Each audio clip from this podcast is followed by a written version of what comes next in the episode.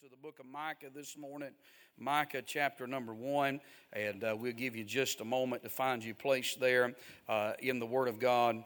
And uh, know that's over in the Old Testament in the minor prophets, so give you just a moment to find your place. And I was praying this morning about what the Lord would have me to preach, and I got up this morning early and was just uh, seeking the Lord's face, and uh, God dealt with me about this message and dealt with me about what I'm going to preach on tonight. And so I, I hope you'll come back tonight as well. But I believe that God is going to do something in our hearts. Amen. And Micah chapter number one, if you're able to stand with us in reverence to the Word of God and prayer, Micah chapter number one, and we'll begin reading in verse number one. The Bible said, The word of the Lord that came to Micah the Morasthite in the days of Jotham and Ahaz and Hezekiah, kings of Judah, which he saw concerning Samaria and Jerusalem. Hear, all ye people, hearken, O earth, and all that therein is, and let the word of God be witness against you, uh, and let the Lord God be witness against you, saith the Lord from his holy temple. For behold, the Lord cometh forth out of his place, and will come down and tread upon the high places of the earth. And the mountains shall be molten under him, and the valleys shall be cleft, and as wax before fire, and as the waters that are poured down a steep place. For the transgression of Jacob is all this, and for the sins of the house of Israel. What is the transgression of Jacob? Is it not Samaria? And what are the high places of Judah? Are they not Jerusalem? Father, I pray this morning in Jesus' name Lord, that you would give us the words and the wisdom to speak this morning the word of God. I pray that you would deal with every heart. No doubt this morning there's somebody here that needs to be saved. And I pray the Holy Ghost would convict them and draw them to an altar of repentance. And may they be born in the family of God. Thank you for your presence, Lord, that we have felt in the singing this morning. And I pray now, may the will of God be done. And we'll love you and we'll praise you and we'll thank you for what you do. In Christ's name we do pray. Amen. Amen. You can be seated this morning. I want you to notice that the book of Micah is divided into three sections. If you was to look at verse number two, uh, you notice that the, the first section is where the word of God says, Hear, all you people. And then in chapter 3, in verse number 1, Micah says, Hear, I pray you. Then in chapter 6, in verse number 1, he says, Hear ye now what the Lord saith. So all throughout this book here, God is using the prophet to get the people's attention. He wants them to listen, He wants them to hear what it is that He has to say. I want to tell you this morning, we're blessed that God would want to speak to us and want us to hear what he would have to say. And when we come to this text this morning, uh, God is going to announce uh, coming judgment on the people of God. He is going to deal with both the north, northern and the southern kingdom of the nation of Israel. He's going to deal with Samaria and deal with Judah. And we know that Samaria would be the northern kingdom, Judah would be the southern kingdom. And in chapter number one here, uh, we'll see the prophet in verse number one, uh, we see the punishment in verses two down through verse number 7. And then we see the pining in verse number 8 down to verse number 16 as the people are going to weep and they're going to mourn uh, uh, because of the judgment of God that is going to come upon them. Notice with me in verse number 1, I want you to see the mandate as the Bible said, the word of the Lord that came. You see, that is the mandate that God gives. Uh, it is the word of God. Our mandate does not come from Washington, our mandate does not come from some man made headquarters this morning, uh, but our mandate comes uh, uh, from this blessed old book. Amen. And we not only notice the mandate, but we see the man. Micah is mentioned here in verse number one. He is the Mors, uh, the Morsathite, the Bible said, and the Bible talks about his name. Uh, his name simply means who is like Jehovah. Amen. I'm telling you, there's nobody uh, like Jehovah this morning. brother, I want to tell you, there's a lot of kings and there's a lot of captains around this world, uh, uh, but Jehovah, uh, God is the King of kings. Uh, he is God Almighty. Amen. Uh, he is the captain of the captains this morning. Uh, he is the Lord of lords. he is the sovereign of the sovereign. Amen. and we notice notice uh, the man here. Uh, God always has a man that's going to stand in the uh, stand in the gap and make up the hedge. Uh, uh, notice he mentions not only his name, but he gives his neighborhood. he's a Morsathite. the Bible talks about that little town, and that's a town that was southwest of Judea, there in the northern kingdom. And God is raising him up. Notice the moment as he mentions these kings here. He talks about Jotham, Ahaz, and Hezekiah. Uh, Jotham was a fair king, we could say. Uh, Ahaz was a wicked king, uh, and Hezekiah was, was, was one of the better kings uh, of the kings uh, of, the, of, of, Judah. And so we notice that God uh, has this man here in verse number one, and it proves that the office of a politician or of a preacher is greater than the office of a politician. For when God had something to say, He did not say it through a king, He did not say it through a politician, but He raised up a prophet. Uh, that's God's mouthpiece. Uh, he raised up a man uh, to deliver a message. And we notice here not only this moment, but I want you to notice the manifestation. The Bible says in verse number one, which he saw concerning Samaria and Jerusalem. Samaria being the northern kingdom, uh, Jerusalem, my friend, representing uh, uh, Judah, that southern kingdom here. And what happens is, uh, is my friend, that Micah, uh, God raises him up, uh, God gives him a message. that message we'll see is a message of judgment, and God is going to deliver it to his people. Amen. Micah saw the sins, the present sins of his nation. You know, this morning, God, God does not give divine revelation now. We have uh, all that we need, a full canon of the scriptures. Um, but God takes that full canon of the scriptures uh, and God still gives his man a message uh, to preach that is current for the day and hour in which we're living in. I think the book of Micah is a very current book, even though it's a historical book that also speaks about prophetic uh, but yet it is a current book that deals with the present time times uh, in which we are living in. You see, when Micah saw the sin of Samaria, when he saw the sin of Judah, what he saw was the sin of immorality. He saw the sin of idolatry. He saw lying and cheating and drunkenness. Uh, he saw the misrepresentation of politicians uh, and the misuse, uh, my friend, of power. Does that not sound like the country that we're living in today? And Micah is raised up to bring this message of judgment. Look at verse 2. I want you to see the hearing part of verse 2. He said, Hear, all ye people. You know, this morning, I wonder how many of us will listen to what's being said. Not get our minds on food or not get our minds on uh, uh, schedules, not get our minds on other things, but did you come this morning to church to listen to what's been said? Ought to never sit around talk in church. Somebody say amen. Ought to pay attention. That's for singing and preaching and everything. Uh, listen, you ought to be focused uh, uh, while you're at the house of God. You say, why? Because God has something He wants to say to you, uh, and you're to listen to what He has to say. There's the hearing part of this verse. There's the hearkening part. Notice what He said. Hear, all you people, look, hearken, O earth. In other words, God just don't want us to listen. He wants us to live what we hear. When you hearken, what does that mean? It means you obey. There's a lot of people that may hear, but they don't obey. They don't want to put in shoe leather what has been said. And the message here, there's a hearing part, but there's a hearkening part. Hey, there's a twofold uh, a question this morning for me and you. Will I listen to what's been said, and will I live out the instructions that God gives me? There's a hearing part, there's a hearkening part, but notice this morning there's a harming part. Look what God said It's what I want to preach on this morning. He said, And let the Lord God be witness, notice this, against you. The Lord from his holy temple.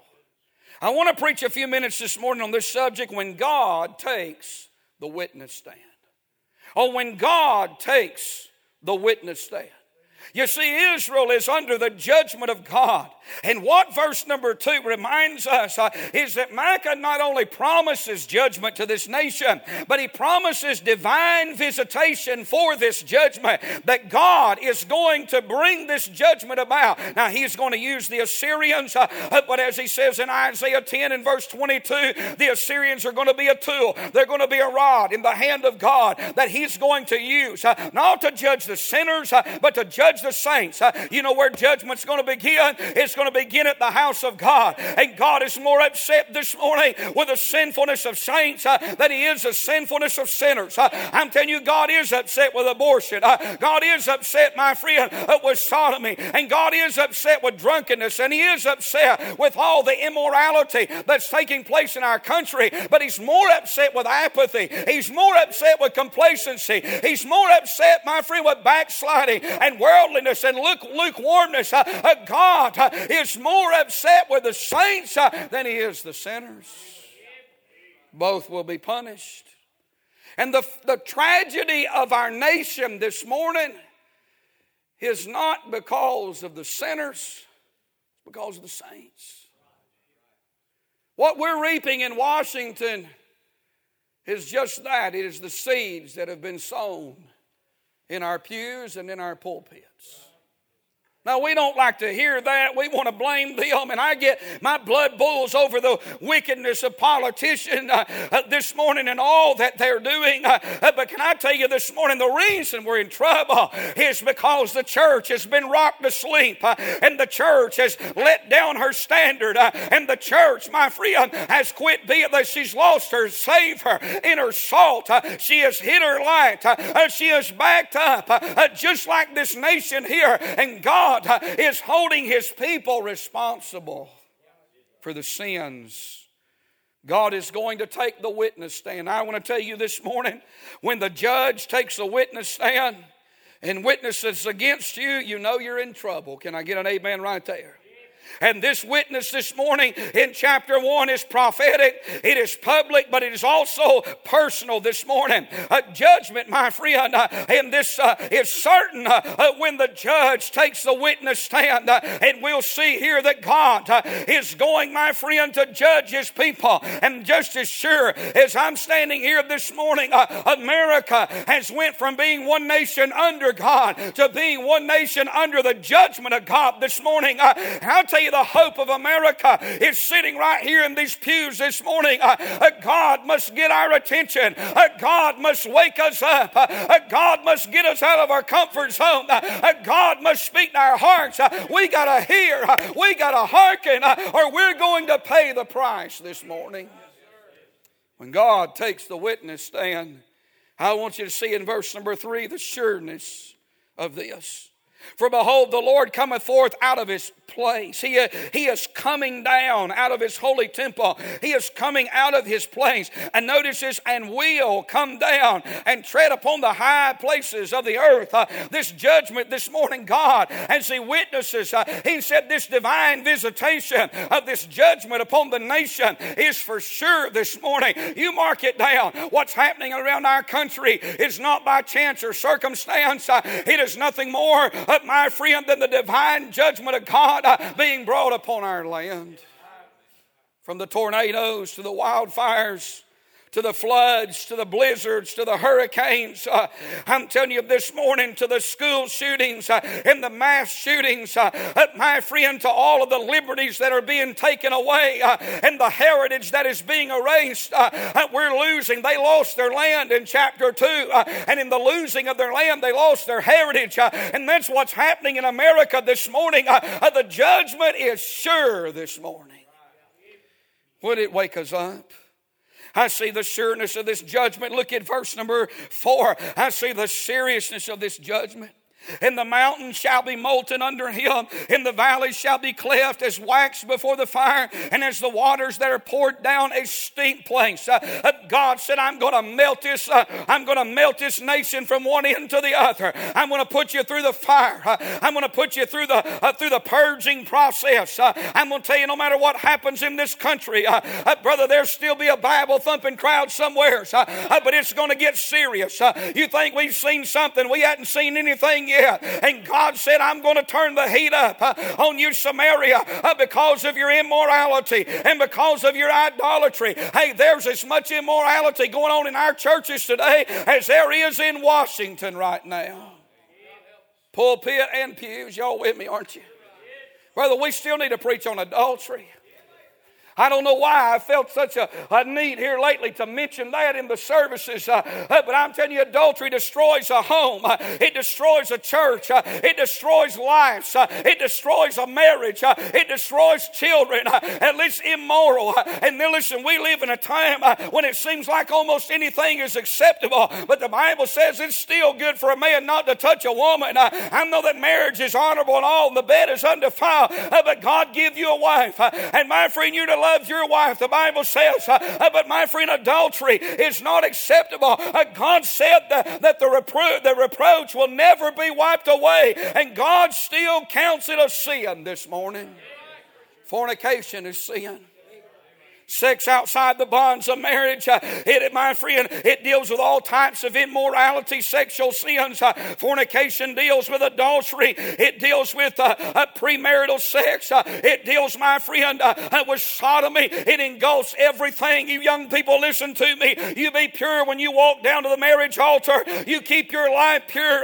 you keep the standard up. you keep the boundaries in. you keep the opportunities away. you live your life where there's accountability accountability on every level. I'm telling you, fornication has destroyed a lot of young people. It's a sin against the body.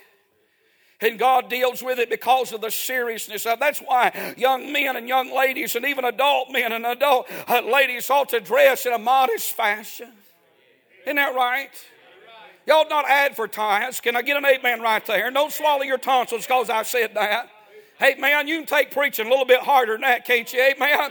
Don't act shocked. If you got a television, don't you act one bit like you're surprised. The filth and the perversion and the immorality, and they laugh and they mock at sin, and sex is on everything that you look at. And then people come to the house of God and say, Well, preacher ought not say that. He ought not deal with that. That's a problem in this country, amen, is that it's an all time high because men of God quit dealing with it, amen.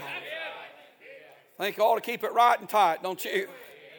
What we don't preach on will overtake us, sure as the world. And God still hold. Hey, listen, you can't you can't sin in an immoral way and get by with it. Uh, God will not let you get by with it. I'm telling you, pornography is wicked. Uh, and if you got problems with pornography, number one, you need to get right with God. Number two, you need to get some accountability in your life. Uh, and number three, you need to get rid of whatever devices or whatever things it is that is a weakness in your life. Amen. You'd overcome it this morning. You'd ask God to help you with it. It is a problem in this nation. You can't even go to the grocery store without seeing naked women on the covers of magazines. I mean, you're better off if you're standing in a grocery line, don't even look down. Amen. I'm telling you, you can drive through town and you'll see a, a billboard with a half dressed man or a half dressed woman. And the problem with it is nobody blushes at it anymore because we've seen so much of it on a day to day basis. Uh, it ought to bother us. Uh, and men of God ought to preach against it. Amen. Hey, that's why when you go to church, you ought to look like you're going to church. Uh, and it's not just for church, you ought to dress as holy on Monday as what you do on Sunday. Uh, the standard ought to not change one bit. Uh, I'm talking about seven days a week. Uh, you ought to be a Christian everywhere you go, and you ought to look like a Christian. Amen. We used to have to preach on tight uh, clothes on women. Now we got to preach them on young men. That's right, these little Pee Wee Herman suits, you know. They're so tight they can't walk, they got to waddle, amen.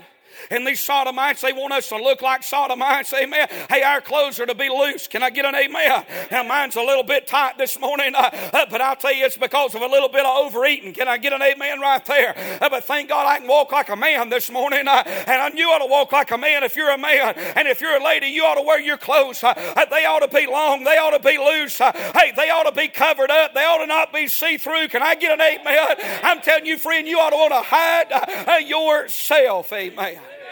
Clothes were made to conceal the body, not reveal the body.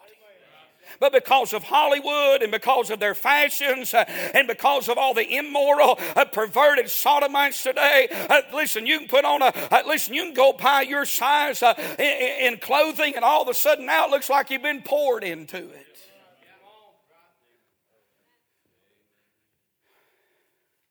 I'm not out of words, I'm just taking a breath. I'm giving some people some time to get air. Amen.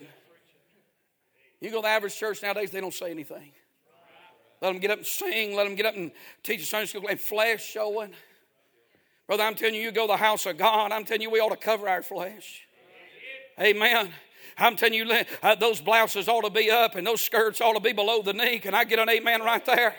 Brother, I'm telling you, no lions ought to be showing. Amen. I'm telling you, for the men, uh, uh, brother, listen, you don't have, listen, you don't, get over these muscle shirts. You're not the, you're not the macho muscle man uh, that that shirt wants you to say. It may say tap out, amen, but it's about to tip over is what it is. Uh, and you just need to go ahead and get with the program and just understand this morning, uh, uh, you don't got the six pack. You might be working on a cake, but you don't got the six pack you think you got this morning. you're not impressing nobody, amen. you're not, listen, nobody looking at your body the way you think And If they are, I promise you they're the wrong person. Amen. You say, Preacher, why are you preaching that? Because of the seriousness uh, of this judgment. I know it's Christmas time, uh, but I want to have revival, don't you? Uh, and we still need modesty, and we still need decency, and we still need holiness, and we still need righteousness amongst the saints. Amen. I'm telling you, if a sinner walked in the doors this morning, we don't care how they're dressed. Can I get an amen? Now, they won't put that on one of their podcasts. They'll take some excerpt of something I said this morning, and but, but I don't give. Listen, I don't give a good glory rip what a bunch of uh, listen uh, uh, lost liberals think about it this morning. Uh, I'm trying to help somebody get in the right way. Uh, I'm not worried about some my reputation. I'm not worried about what somebody's going to say. I'm interested, my friend, in getting somebody over the Jordan and keeping a church in the last days uh, that'll go on for the glory of God. Amen. We got to keep it right around here. Don't you ever get mad if you hear me get up and say something about clothing. And if you rebel against it, I'm just going to go and tell you, God may bring something on you. You say, You try to put fear on me. If I can, I will. But I'm just telling you what that book says. Amen. You blow it and get mad because I want you to dress right in the choir. And you say, Well, I'm going to wear what I want to. God may put you six foot under for that. Amen and amen and amen this morning. I'm talking about the seriousness of judgment. You say, Well, you're just a man. I sure am, but I'm God's man preaching God's book this morning, and you better take heed and hearken and heed what's being said. I'm telling you what saved my life down through the years uh, is listening to the men of God. Uh, they may have preached me down an altar, they may have preached me uh, down an aisle, down an aisle, down in an altar, but they never preached me out the door. Amen. Because I knew they was right. I got so much liberty, I could preach till one o'clock this morning. Hallelujah. I feel like just plowing sin up. I feel like preaching on everything. Amen. It's still right to live right, do right, dress right, spit what? It's still in that book. Hallelujah. The only thing going to keep our churches afloat in these last days is some old fashioned hellfire and brimstone sin killing preaching because we are under the judgment of God in this land. And friend, it's not a time, it's a time that's going to separate the men from the boys, but it's not a time to be a noodle bag. It's not time to compromise. It's not time to roll over and give in like they did in chapter 2 and 3. Uh, I tell you, it's time to stand up and be counted. It's time to plow on and preach on for the glory of God. I'm telling you this morning, holiness always brings revival. And if we're going to have revival, we're going to have to do right. Amen. You might be here this morning and say, Well, I don't think it's, it's that big of a deal. The seriousness. God was upset with their immorality. How about it today? When anything goes in the modern church, I mean, they're bringing things in the house of God that 35 years ago sinners had more conviction about than a lot of people sitting in church.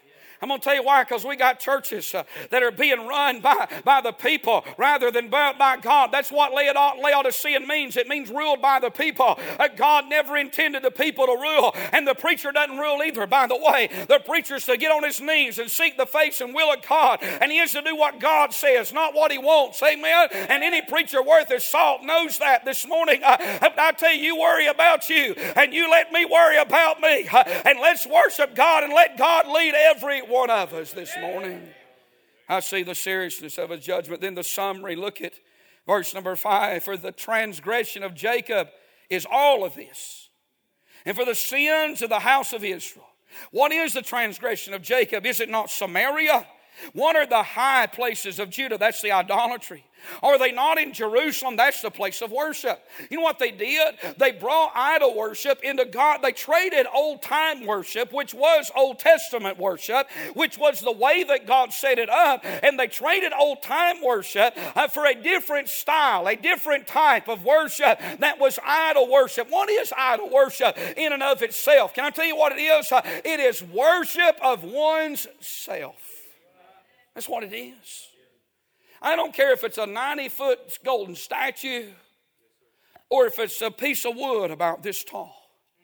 Idol worship is man making his own way, worshiping what he wants to worship, who ultimately, in the end, why it so satisfies him to worship an idol uh, rather than, than the true God is because idol worship is self worship. That's why people want to make everything about them. And when they get up to sing, they, they want to be seen. That's why there's so much self promotion that's going on. And it's not ministry, but it's industry. The purpose of that is so that they will be seen. And God said, You have brought this stuff into Jerusalem. You have brought it into the holy place. You have brought it to the place of worship. You see, there is a responsibility, and I think you'll agree with this this morning. We have a responsibility to not let what they do out there become what happens in here. That's why we're not having a Super Bowl Sunday. Ever ever, ever, never, ever. And I know you'll say amen, but it just makes me feel good to say ever, never, ever, ever. We're not having Super Bowl Sunday. We're not having trunk or treat.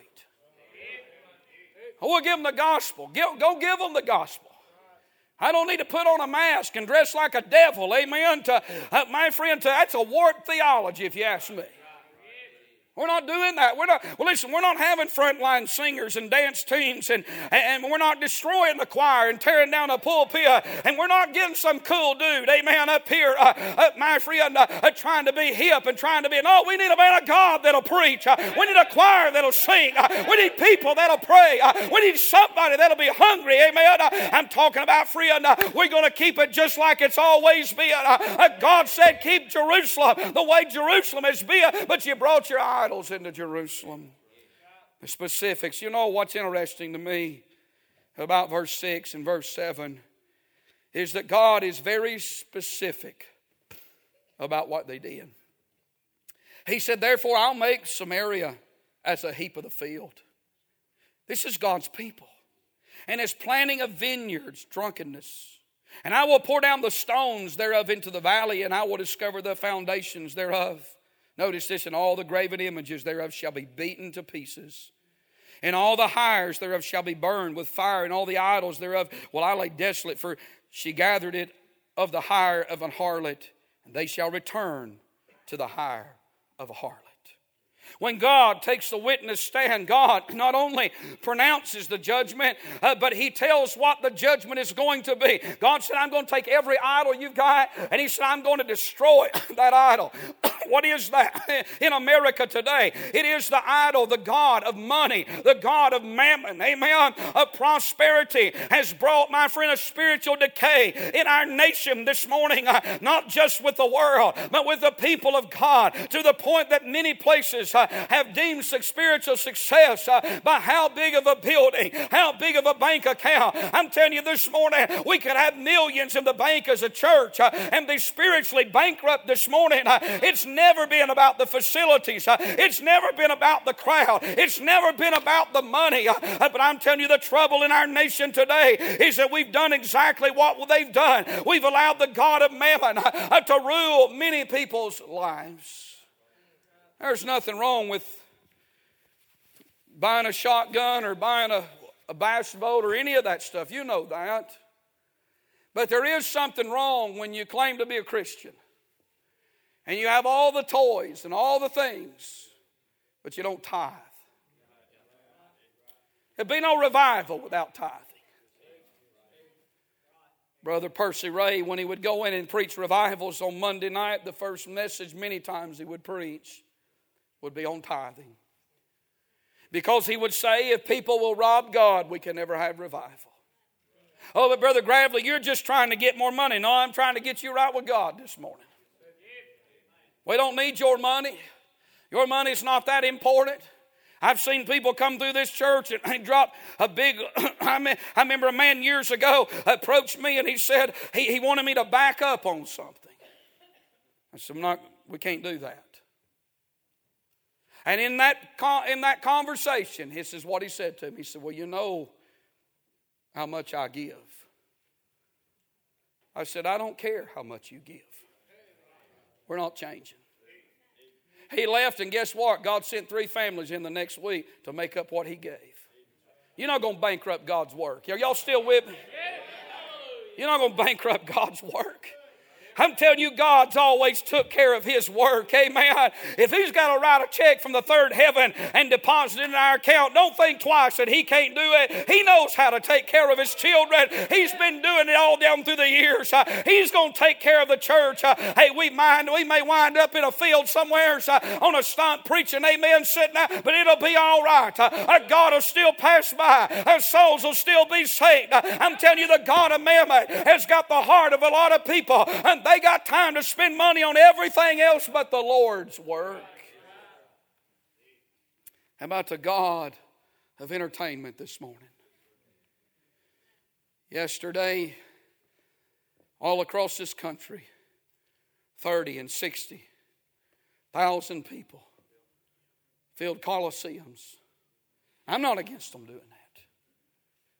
But in those crowds, there were people that drove hours paid no telling what for a ticket, wore colors, watched a graven image be pushed out on the field and, and chanted its name. Can't even go to Sunday school. Don't tell me it ain't a God in this world. I preached it in the great state of Alabama, and I'll preach it in the great state of Georgia. And if it hair lips the whole crowd, so be it. Amen. Brother, I'm telling you, you say you are against it. I'm against people worshiping that outfit. I don't care if it's baseball, football. If you sit in church and you watch anything on, on your phone during the house of God, God help your sorry soul get in the altar this morning and get right with God. Church ought to be more to that than you. Can I get an amen? And if that makes you mad, it's because you're guilty this morning. And I read your title and I'm going to read it again and again and again. Amen. It's a reason we don't have revival. It's because we, it's not that we're just enjoying a little entertainment. It's got a hold of you, friend. It's become a God. It's become an idol in your life life. You say, Preacher, is it wrong uh, to play football? Well, I know it's not wrong uh, to have a little bit of entertainment. When it's wrong, when it's got your heart so much uh, that you're so dedicated that you don't count the hours and you don't count how much it costs. But when it comes to the house of God, it seems like every second you just can't wait to leave church. Amen. Same crowd that'll paint their body all kinds of colors and scream to their horse on Sunday morning. If they go to church the next day, He'll sit there like a wooden Indian with heavy eyes. Wonder, boy, I'm telling you, I'm, I'm weighed out in it, but I feel so good in my soul right now. I feel like I'm plowing fertile ground right now.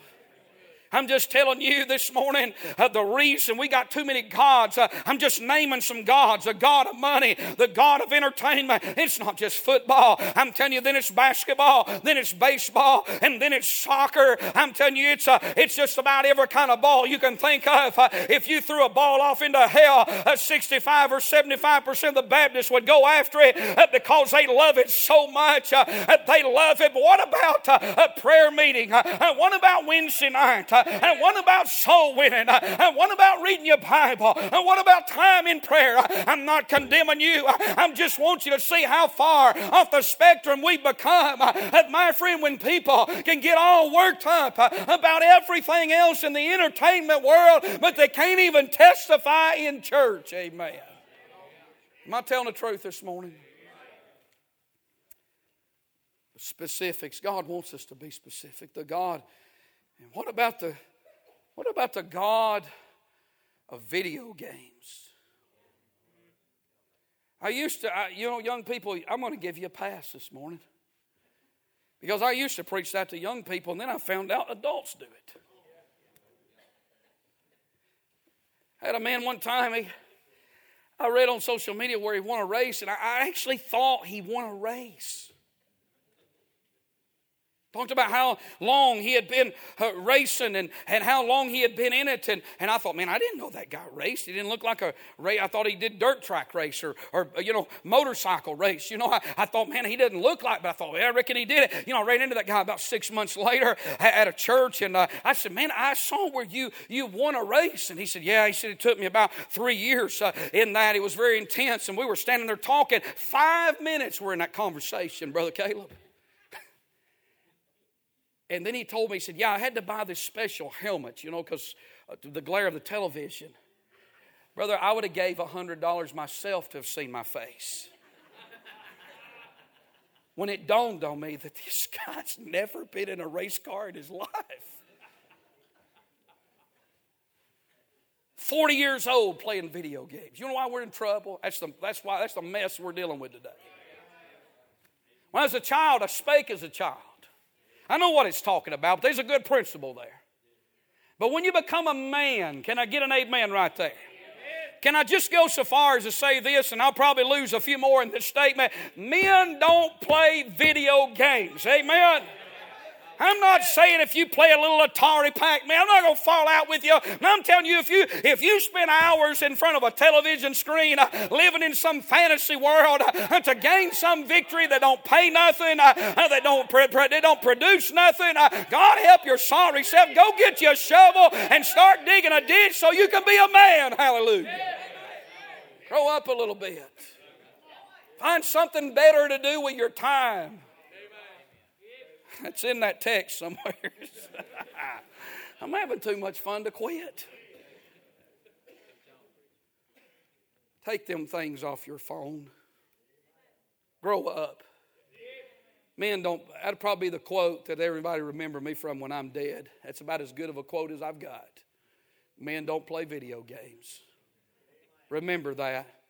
You boys write it somewheres down. You don't even put my name on it, but write it down men, you're boys, but men, men, men don't play video games. Well, for the few that are still listening, I'm just telling you why we're in so much trouble. I'll tell you why we're dealing with a demon possessed society, and why, we, why you can't get people to cross the realm of reality of their soul and where they're at. I'm going to tell you why. They've lived in fantasy land too long you can't get them to cross over.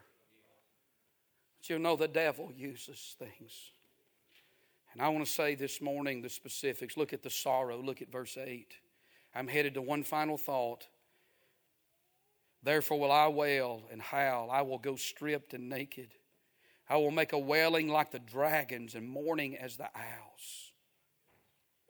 Why? For the wound is incurable. This judgment's coming, for it is coming to Judah he is coming to the gate of my people, even to Jerusalem. God said this God said, I'm going all the way to Jerusalem's gate. I'm going to bring this judgment. And this morning, you listen to me. It ought to drive it, me, it ought to drive all of us to our knees this morning. When I think about the condition of America, it is so easy for me, listen to me, it's easy for me to blame Washington. When God said, No, the blame is in the pulpits and the pews of America. When God takes the witness stand, it's going to be against His own people because of their apathy, their complacency. I would dare say this morning that when you think about it, we don't weep like we used to. In the average church, they want to be entertained. A lot of people, they don't want to hear Bible preaching. If that's all you got to offer them, they're not interested. I'm not against this in and of itself, understand, but they want an object lesson. We need a big screen to drop down and project images while the preacher is preaching. I'm not against that in Sunday school. We, we use PowerPoints, visual aids are important. But I'm telling you, when it comes to preaching, it comes to faith in the written word and hearing what has been said, not what you see. And this morning, I don't need Hollywood to help the Word of God be preached. I don't need the internet.